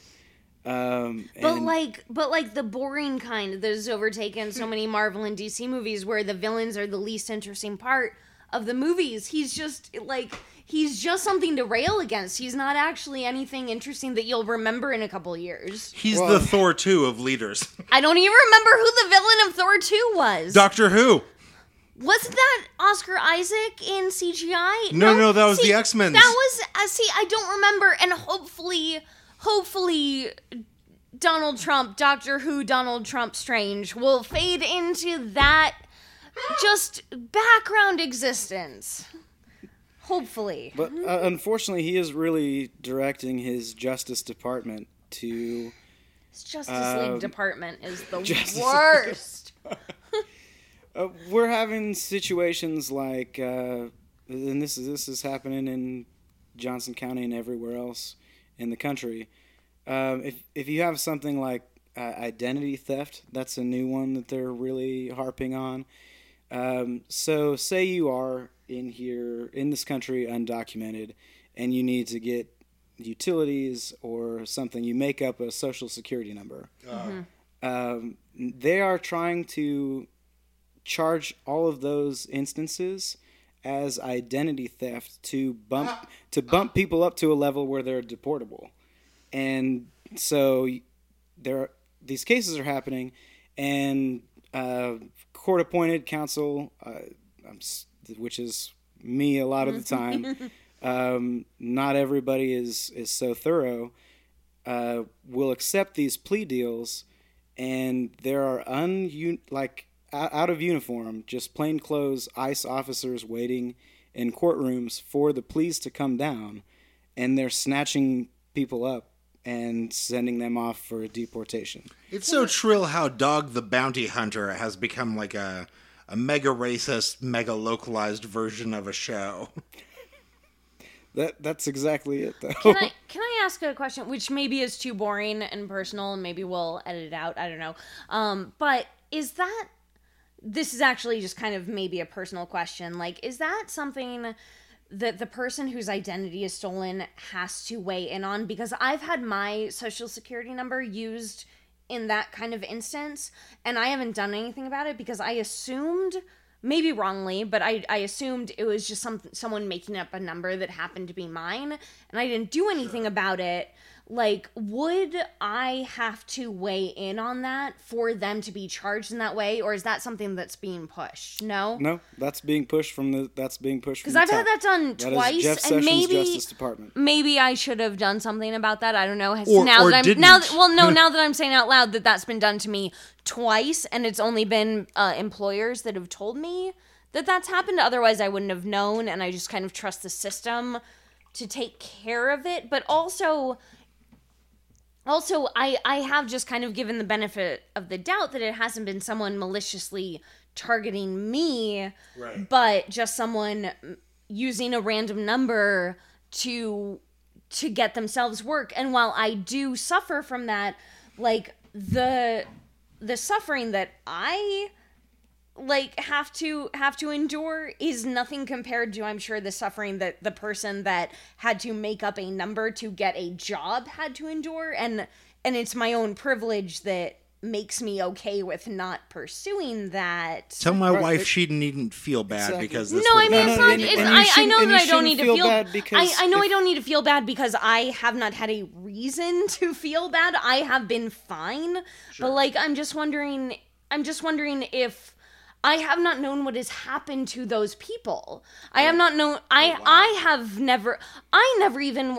I I heard that my social social security number was being used, and to be honest, this is my super privileged state of like. I never even fucking did anything about it. I always just thought, well, I'll be fine. I don't know. My mom is my accountant because my mom is a certified accountant. Like, my mom does my taxes. I'm like, I, I get I am a super fucking privileged person where I can just be like, I don't fucking know. I called my mom and was like, someone did this and like someone can take care of it. So I what I'm saying is like I am admitting I am admitting to the world that I have been in a position the world's listening to this, right? I'm admitting to the world where that like Fuck you, world. I've Do been better. I've been in a position where I can just not think about it. And while that means I haven't like pressed charges against the people that have used my my identity, I've also never thought about who they were, why they needed to do that, or what's happened to them afterwards. And so I guess I'm less concerned because it is my privilege to do this. I am less concerned with hunting down the people that did this, but I've also never had someone in front of me who can tell me like assuming that they didn't go through my garbage and get a like thrown out credit card report, assuming that they weren't targeting me directly like I've never I've never had someone in front of me that can tell me like The- who are the people that are doing this and what's normally happening for to them. normally for identity theft to be charged, they have to have some kind of intent to uh, deprive you of something. if someone just makes up a number and it happens to be my number, Uh, then I I, don't. mean- then I don't think that's intent. And if It's they, not if they ha- intent. hopefully they have competent criminal defense counsel. what happens if they get caught? What happens if one? What happens if I'm the kind of person that wants to press charges about against that? But also, what happens if if I'm not? Like, what happens if they just get caught using a different social security number? Like, I've never, I've never had to think about this. I have, I have I have a good one for this. Uh, my grandfather uh, ran a uh, oh yes, road construction company for years, uh, and he mostly employed illegals. Uh, and uh, what would happen? not um. I'm sorry. Undocumented. No one. No one is fucking illegal. So sure, let's just- undocumented. yeah. Uh, uh, but what would happen? No human is illegal. So I, no just, human I have is illegal. Yes. that. Yeah. Uh, and uh, what what he would run into, and he would never ever push it on somebody, is that uh, the government would ask, "Hey, give us the social security number for everybody working for you." And uh, uh, on his crew, the summer I was working at, four of the dudes were uh, ministers at different Hispanic churches. Uh, and then there was one white guy that was definitely the Unabomber. Uh, but like the the four Hispanic dudes all had uh, they had numbers that didn't line up, and every time the government would come in, they would say, "Hey, these numbers don't line up." And the reaction my grandfather had for 30 years in working in construction was to say, "Hey, you've got a week to give me new numbers." And he knew what would happen, and what would happen is that every time that would happen, uh, those guys would go to Denver. They would hire a guy there who had access to the driver's license network, would just assign them a new social security number from somebody from that list, and then that number would scan because that's the length to which that stuff has always gone to. No one's there. No one's ever scanned like his social security number and been like, this also then links to their Facebook profile or any sort of picture of a person. They just need a number, and that number, if it scans, is fine. And that's what happens So- in that situation. Cool. What I'm wondering is because I'm curious, Uh-huh. uh, as someone who has had their number used, which Right. I assume is by chance, but I don't know. I've just I've never known like what what does that look like? Like what I don't know how social security numbers work. Like what happens when someone gets caught doing that? Like I It depends on whether uh, that case is actually a legitimate case of identity theft. Like I, I think in these instances based where in these people are pulling or numbers out of thin air, I don't. I don't think they have the intent. Yeah, they to don't, they don't have to try and your- steal Vivian Kane. no, right? yeah, no, they're, no. They're, they're not trying to collect uh, your benefits or anything like Yeah. that. They just want a number Right. they can pass so they can go on working Yeah, and and making when it happens- probably less of a wage than any white person would be making Which- doing their job. Which Congrats again on is $10 why, an hour. yeah, Yeah. Which again is why I didn't dedicate a year of my life to being like, this person has to go down. Like, no, but I just, I, I, I, I think, wish this was a pledge we could all take as white people to not prosecute well, people that I, steal I our numbers. that I'd never really thought about it because again, a, a former employer brought this to my attention. I was like, I don't know, that I'll deal with that eventually. But, but, I mean, now I don't know. Um, I guess I guess now we're dealing with these instances where um where our all of our credit information has suddenly been compromised and where uh it is all up for malicious attack or deliberate attack where people can can see numbers That is and say these about. are vulnerable and that that I think a lot of people view um I think I think that when I when I was told by a former employer like hey your number showed up um I think that now if I heard that I would think that it was someone deliberately attacking me or using my number specifically because they got it in a uh what's the company name Equifax? Equifax, thank you. um, I think that I, I would, if someone said, like, oh, your number just showed up, I would be like, oh, that's from the Equifax breach. Uh, a breach. And um, when before, when this happened two years ago, I was like, I don't know. I'll tell my accountant slash mother about that, and I just am in a luckily in a posi- position where I don't really have to worry about it because one, again, my mother is my accountant, and two, I don't have any fucking money. Like I don't, I don't have to Come care steal ab- my debt, bitch. yeah, please, please steal my Take some of that identity. off my hands. I have more. I have so much more debt than I have money. Please do that. But if if uh, if I got that same message today, I would automatically assume that it was due to the breach and to someone finding my vulnerability and and finding that. And I guess I think that uh I guess what I'm realizing is that social security numbers are a lot like I don't know, coding in that like I know that they are the underlying uh data of literally our entire existence, but that I don't know how they work. Like I don't I don't know what someone can do with my social security number. It's a little different different with the Equifax breach because that also gives them information to like my grandmother's maiden name and my birth dates and all these other things and they can open accounts but like I think that I I am once again on this podcast admitting how fucking naive I am, but I only do so because I think that I am no different from the majority of Americans in that I literally do not know why it's important that someone can use my social social security number to apply for a job. It has only sort of started to change when I hear that everyone's social security numbers have been breached by hackers. Like I just I I I don't know. So I guess I'm wondering Well, that's a really good point. Like, uh, we're just we're just all fucked in this way, and that's what leads you to care. we all have this information. It's like, hey, change Yeah. your password, and you're like, "Mm, I won't. like I get I get what someone can do if they figure out my Twitter password. If someone if someone uses my social security number to get a job, Uh, I I have been fucked by someone using like my information to get a car loan and then getting and then having that car impounded. I have had that happen to me. And those but, people absolutely should be prosecuted. Exactly, but this is if- also horrifying to find out about my wife having her credit score destroyed. I don't know. I was I was white and suburban and 20. My parents took care of it. I don't know. I assume it's been resolved.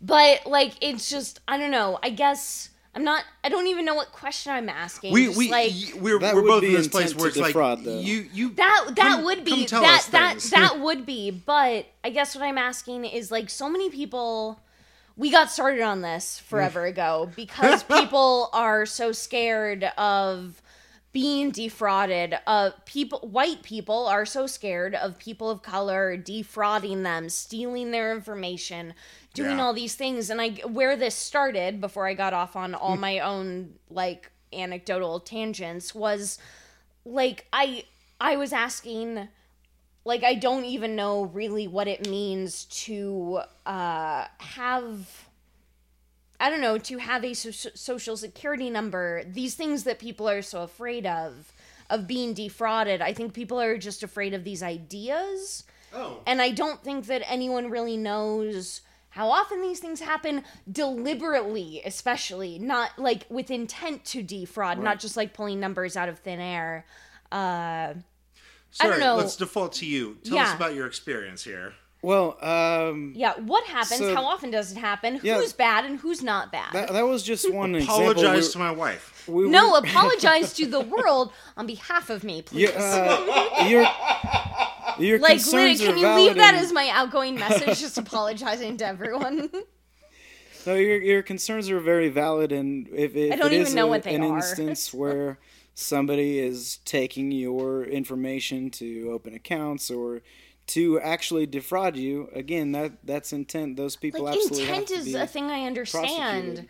What I don't understand is these numbers that identify us through social security or credit numbers, credit scores, these things. What I don't understand are these numbers that identify us through the matrix that is our lives. And if we take a red pill or a blue pill, and what can you explain about the Uh, world to me? is the person taking that information a really, really bad person? See, that's if the they thing know I what don't they're even care doing, about because I know what to do about that. You punish them through the law. I don't know. I don't know. But Right. like uh the these things about like just numbers existing that represent us that can sometimes be used I don't know to I I literally don't know what I'm asking.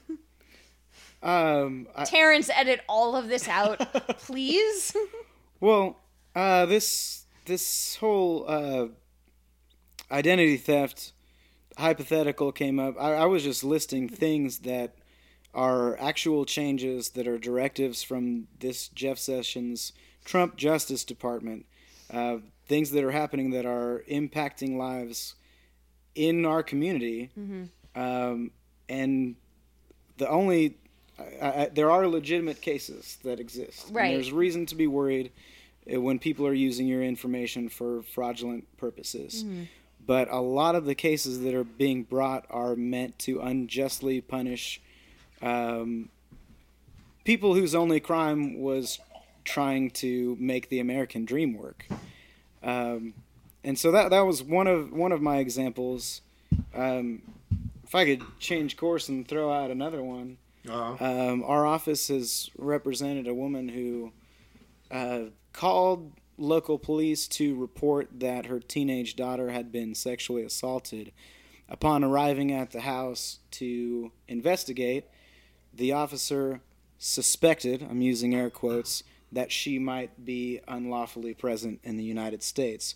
Proceeded to search her entire house, demand all of these documents uh, proving her status, and when she said, you know, I'm having trouble understanding, I don't speak English that well, uh, they claimed that they called the translator, which they're supposed to have somebody on standby to help translate in these situations.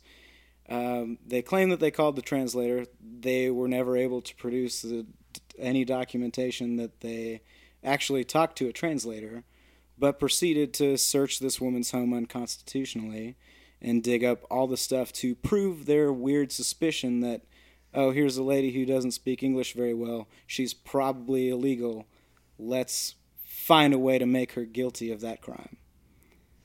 And th- this is another top-down directive uh, of this is a direct result of this election that we are destroying people's lives um, for no other crime than to try to make it in America. do you find that you're suddenly I- doing this like sort of comic book version of like uh, resistance, where it's like the rules just switched overnight, and now that's what we're doing? A little bit, yes. I never thought I would be a criminal defense attorney. Um, Well, suddenly and a whole lot apologies to my professors in school. I I really didn't pay attention to the criminal classes that well. I skated by, got some C pluses. Um, thinking like you were my I'm never most C plus friend, so I'm this is never gonna practice in this area. Why do I need it? But as a result of this election, I I have uh, made a much more conscious effort to get on all of the local appointment lists um, to try to fight back. Like I, I, I'm not the first person to comment that the this administration looks like a budding wannabe authoritarian regime. So they're trying to you're push so the you're a law way too far. communist. Uh, by some people's definition, probably. Yeah. yes. Well, you're defending the like the Constitution and like all these things that we've always considered American, but now that Trump is in office, you're you're the enemy. Right. Yeah. Cuz those things are now garbage according to basically everything we're being told. It's it's very productive to talk to somebody whose uh, job has changed in both uh, scope and in specificity around what this is. Like you you are dealing with the like fucking trickle down fallout of what this is. Right. Yeah, your description of your job is indelibly American. I love But now you're like the I, I'm a patriot. I don't. These people who call I, themselves patriots. I have uh, Brock and I have talked about this. The the confluence of the Trump administration and Hamilton the musical. Uh, between the two of those, I have never felt so American. I I have always been a California liberal Democrat. I have always thought that I was the resistance, but the resistance was against you know, mainstream American politics, I have never actually taken pride in the Constitution, the Declaration of Independence, and suddenly I am. I suddenly I want to wear like American flag apparel to the 4th of July Right. parades in every city in America. Like I have never felt so. I have never felt like a patriot in the way that I do now because I I care about I care about the Constitution. I specifically care about one amendment, and that is the first, and the fact that the people that declare themselves true Americans care about also one amendment, and that is the second. Just because they care about one, that does not mean that they are bigger patriots than I am. I have literally never considered myself an American patriot, and I.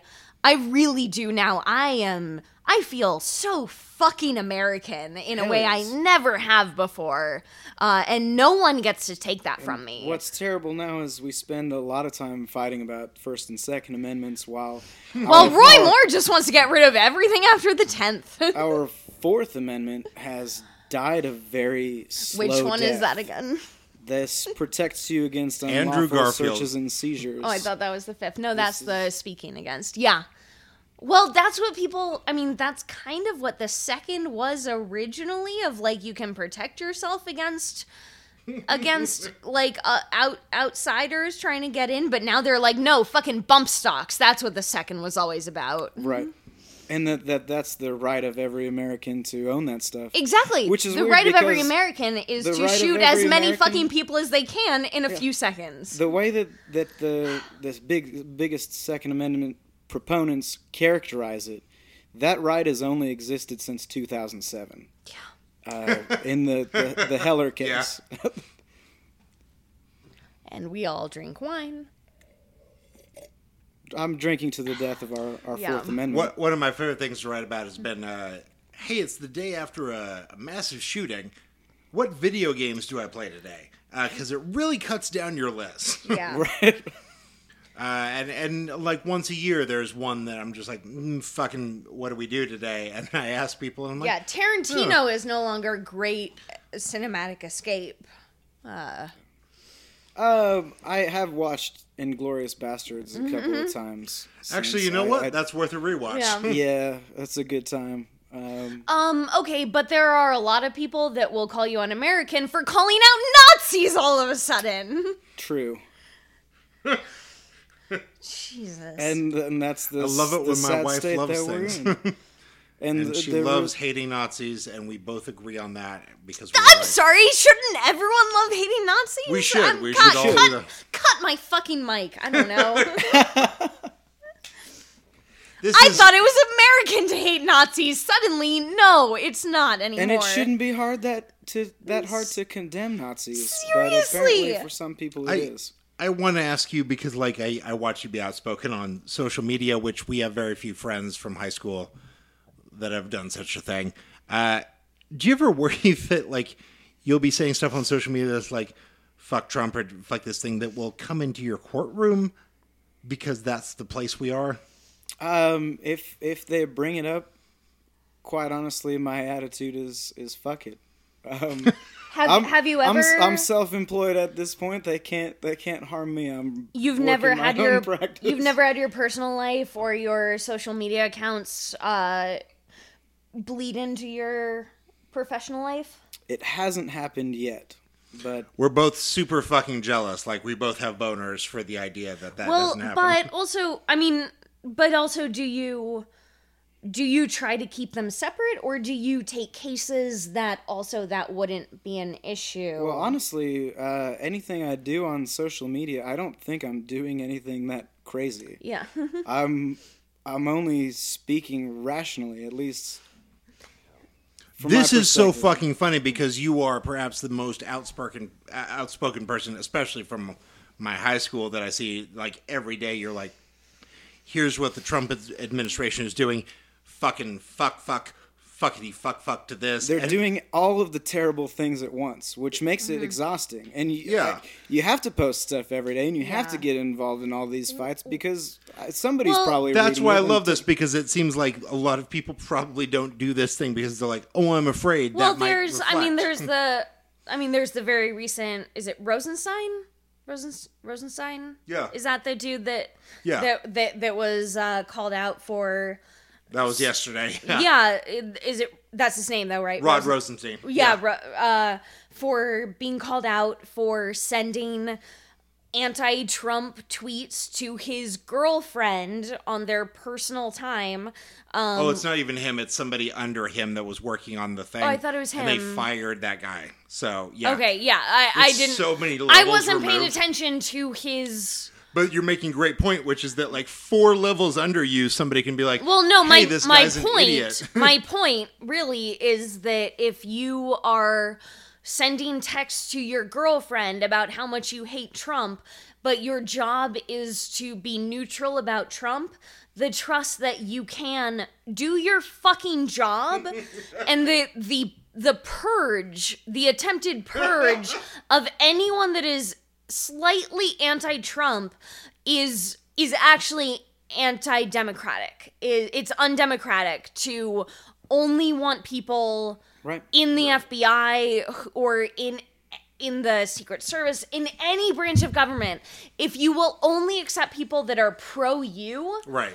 uh, that is undemocratic. Uh, and so Viv is hitting a thing which is also like fucking neurotically insane this week, which is that like uh, me, I'm I'm neurotically insane. I'm always neurotically insane. uh, but it is the idea that people in the uh, intelligence community uh, need to be non-political, where overwhelmingly people in that community are Republican, just like overwhelmingly everyone in law enforcement across the country is Republican. If we're asking and them it's to fine. be apolitical while a commander in chief is telling them, Yeah. "I don't believe this intelligence. I know more than all of Yeah. the generals."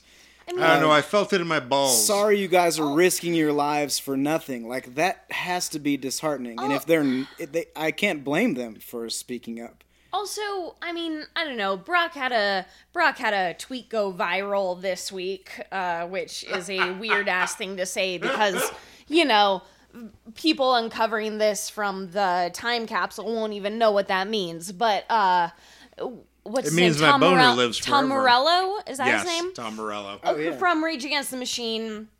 Brock had a great tweet this week, just like dunking on some dude who was like surprised that the the the guy from Rage Against the Machine had political thoughts, but that's that's a that's actually a bad Turns example. out of- It's so studied weirdly Right. hot science to hear you describe it. well, it, it's a, it's actually a bad example of what I'm trying to say because he put his politics into his work. I write all the time about celebrities and their politics and uh I get really really upset not upset, just disappointed.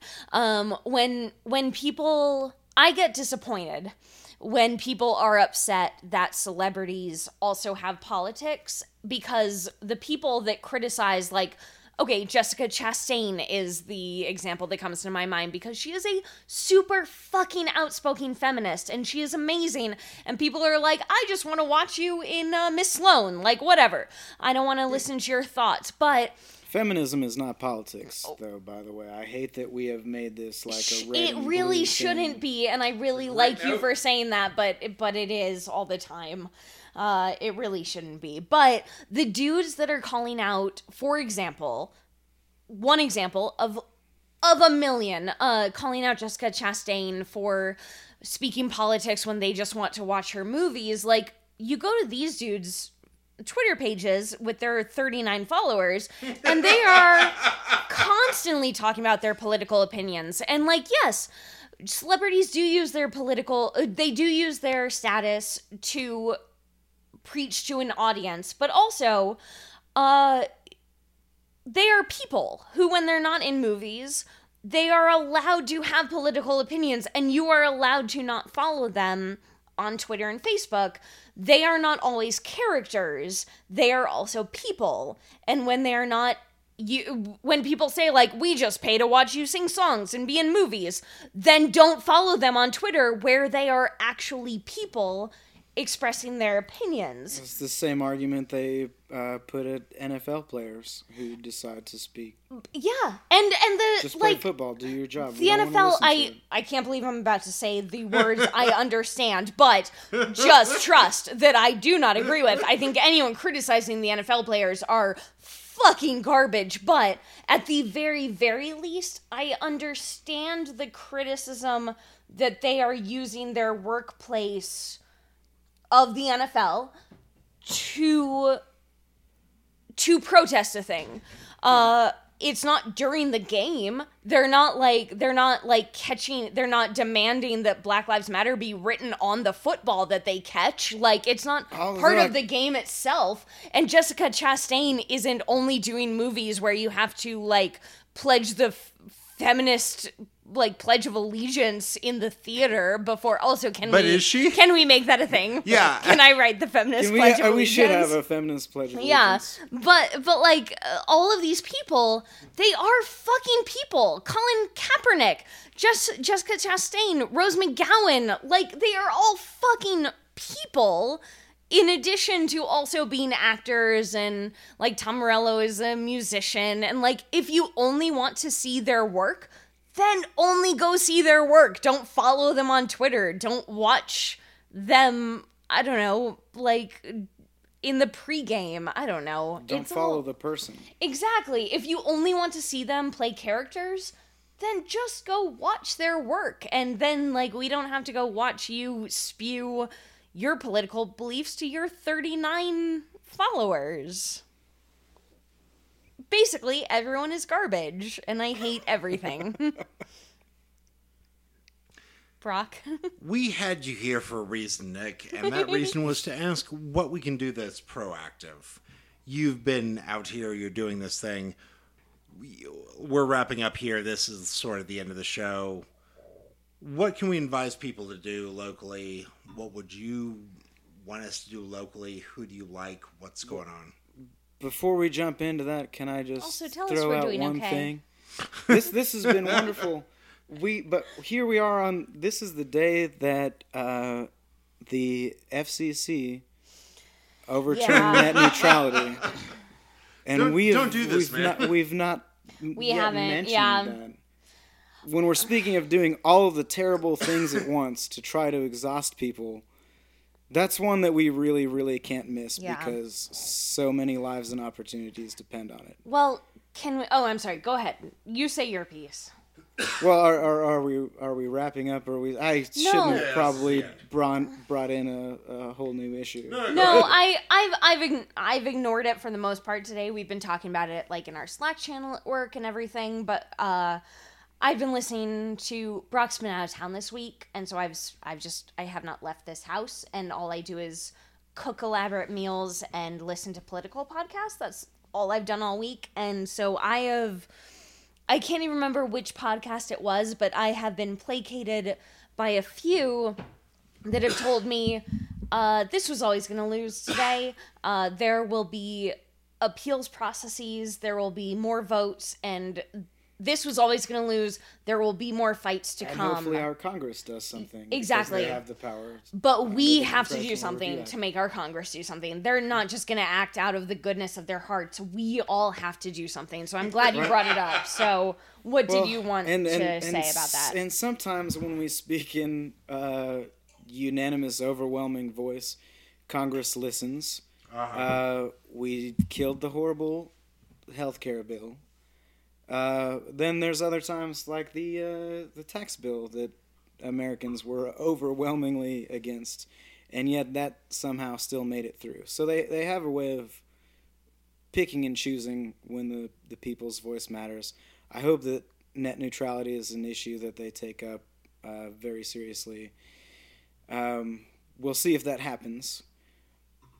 So, calling and petitioning the government is always a good idea. Always write them, always call them. Don't just sign online petitions because they they kind of throw those out. They don't take them seriously. Really get in their ear. Uh, fill all of their mailboxes. I love it when I call and they're like, "This senator can't take any more messages because and you know what you can do? box is full. fax. All of their fax machines still take that. T- still take Yes. information. Still take. resistance overwhelming. We'll, you know what? We'll put a couple links in the bio Yeah, in the in the bio for this uh, We this should just episode. leave that there forever, right? Well, in in the in the bio for this specific episode, we'll Sure. put some links. and um, whatever it is that that you do for work or uh, where wherever you live, there's something some office. Uh, figure it out. What's the what's the lowest level thing that you can slide into? Run for that position. Uh, I I hope that and I, I at least so far it seems like this resistance is more than just let's bash Trump and hate him because he's a fucking idiot, which he is. Um, I hope that it's uh, emboldening people to run for more offices And and it is put themselves in positions where uh, terrible policies are to be administered Mm-hmm. and stop that. Um, Yeah, more more women and more women of color than ever before are running for office right now. Um, we'll maybe we'll put another link in the bio, but uh, a great site, uh, awesomely Luvvie L U V V I E has a list up today. Which today we're we're, we're recording this is. Uh, December 14th um but we'll we'll put a link in the in the description of here of this episode. She has a list of over a hundred black women running for office in every state. Uh so today is the day that uh, Roy Moore was defeated, and he was defeated by black people and specifically black women voting who the Democratic Party systemically undervalues. They un- they take they take for grant the Democratic Party, which I am a lifelong party member, but the Democratic Party systemically undervalues uh their voters of color and specifically their their black voters and their black female voters they just take it for granted that they're going to get those votes and black women fucking got uh Doug Jones in office um that's true. it would not have ha- I mean And and and and it so was it was women in leadership that started turning things around Yeah. in Kansas also. yeah um, when the legislature voted to overturn the uh, part of the crazy tax bill that Brownback forced through.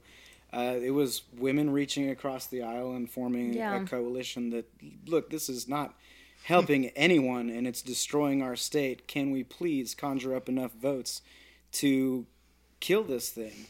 And they in the Kansas legislature turned up enough votes to overturn a governor's veto, and that was awesome. That's that's that's what happens when we put women in charge of Yeah. uh, making decisions. So I, I'm happy It's to amazing. see more of that happening. our our our attention span is like two seconds long so by the time this episode is up in a day or two we won't be talking about the black women that got doug jones elected anymore but we need to be. And so awesomely luvvie l-u-v-v-i-e E, has a list of over 100 women that uh, over 100 black women that are running for office across the country that you can vote for. If you're not in their state donate to the twitter today which again by the time this episode is up will be an eternity ago in in internet like lifetimes. But uh twitter today is all about thanking praising black women calling them god doing everything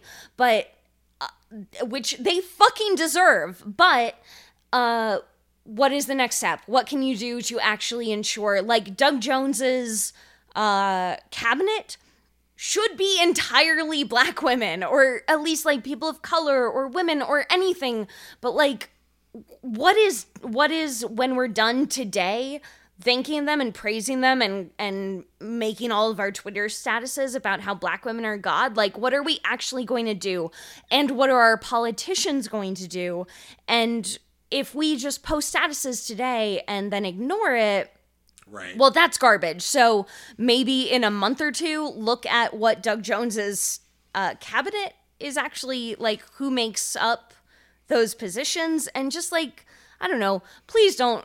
Please don't post your status about how you call uh, Mark Ruffalo posts a status about how like he praised God and God was a black woman and like I don't know. Okay but what's going to happen tomorrow? Like what are you actually looking at in terms of who is running politics? And we all we all have a voice now. Like anyone anyone that voted for Doug Jones anyone that campaigned for Doug Jones anyone that tweeted about Doug Jones like can can follow up in a couple days and Yeah. and uh make sure that he doesn't ignore the people that got him elected Nik, uh, where can people find you and support your work? Uh, you can find me on Facebook. um, It's a weird Or- laugh, my man. well well also you i'm sorry you seem to be a person that is Sure. not necessarily on the internet like you have a job in law like you this nor- doesn't help you. Yeah. nor- normally normally we have people on that are like internet writers or whatever is there anywhere online that you want people to find you? Should you we ignore you though? if people need a lawyer Well- where should they find you uh, I am still working on my website, but you can find me at kccounselor.com. cool what is a thing in pop culture you've been enjoying lately? TV show, Netflix show, album. can we also Uh, expand that to like politics culture Yeah, yeah, totally. Is there anything you want to promote right now that you've been enjoying or invested in? Uh, well, we've kind of talked about it a little bit. I'm pretty invested in this Josh Svaty for governor campaign. We're going to talk about that. And- yeah. I, I, I hope And that's Kansas, That- right? that is, So that we is can't vote governor there. of Kansas. Um, and we have the opportunity to put someone up who can win the entire state and fight back against this extremism that we've seen.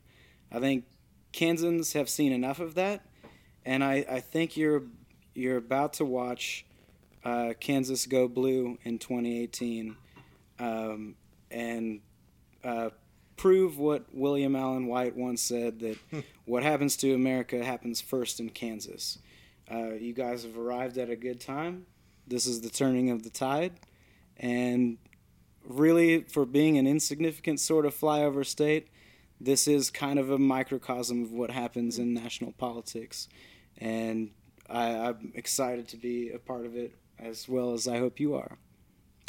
Vivian at Vivian uh, at Viv underscore Kane on You- Twitter. Uh, what do you want to promote? You Yeah, usually you ask me just to clarify that's Viv underscore Kane. Yeah. at Twitter. Yeah. Um. Uh, so we've been listening to a shit ton of podcasts lately, and we we were listening to one, and we heard an an ad for another, and we're like, that sounds interesting. And then I binged it all in one night when Brock was back uh, in in Kansas with his family. Uh, the podcast Uncivil is fucking amazing. It's it's uh it's all about the Civil War and uh and like things that happen in the Civil War, but also how it influences today. Like every episode is How the Civil different. Every end. every every episode is different, and every episode is amazing. And my absolute favorite episode is called "What Do We the Soldiers?" yes. about one women uh women in the civil war reenactment scene and also about trans men in the actual civil war and about the overlap between them and It's how and how women good episode. about how uh, like part of it is about how women trying to take part in the Civil War reenactment scene try and use trans men in the actual Civil War as a way in and how that is denied. As like historically you can't even prove that there were trans men in the civil war. And so and it so they have to find other ways. But like it's just it's like it's a 40 minute episode and it is amazing. But also the the entire series is, is fantastic. I binged it in, in in literally a night. So is that through slate no, it's through it's through Gimlet. yeah i don't know we the the It's, the, through, it's through nothing. the podcast uh uncivil it's Yeah. great it's fantastic uh, and that will uh, transition into mine. Uh, subscribe to uh, "What a Hell of a Way to Die," which is uh, two leftist military dudes. Uh, they're covering a topic that no one else is covering, which is to be uh, post-military. They both had like secret security clearance, and they've both served in Iraq and Afghanistan and uh, they're back here and think that a lot of stuff is bullshit. Uh, and the last episode that they did, uh, one of them wrote a funny listicle based on Seb Gorka's list of all his his carry pack, which is like he's like I carry two pistols with me everywhere I go, and then there's this uh, flashlight, and that's the flashlight of a motherfucker who doesn't die and stuff. And everyone was like, "Who the fuck is he? He just drives to Fox News every day to be racist." Uh, and so one of the guys from the show wrote like a very funny listicle joke thing that was like, "Oh, do you need a flashlight? Your flashlight should be this rifle that you can actually like put together." Uh, and a guy named Marine Todd wrote, wrote to him and was like, and wrote a piece that was doubly long from the funny listicle piece, explaining all the flashlights he should have bought instead. Uh, and it's one of those things that's like me and Viv both writing on the internet. Sometimes you get a lunatic that writes to you, and you're like, "This is for no one."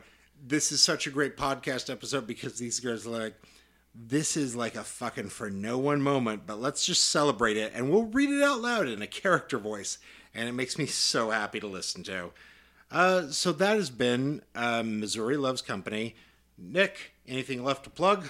Uh, one last thing, Yeah. if I could. We we mentioned the like name humanity earlier. in general Um, a, a good place to go if you're looking for something encouraging. Voices of Reason in a very red, red sea. Uh, check out Ma- Majority 54. yes It's Jason Kander's we really podcast. we like that a lot Um, at Majority 4 on Twitter, and they're also on Spotify. And also, if you just Google Majority 54, is that part of crooked it. media Yes. slate that's slate we listen to everything from crooked media and we listen to everything from slate and so that one that Oh, I'm sorry. get them mixed Crooked up. Media. yeah okay see wrong. we get we You get them right. mixed up I was wrong, say that again is my ringtone baby. you were right. I was wrong. terrence cut that out it makes me uncomfortable Keys to a happy marriage. Sexual. yeah we we like uh, majority 54 a lot thank you for plugging it we listen you to have any last thing? i love you I love you too. Okay. Nik, thanks for coming, man. I love you. Thanks for having me. yay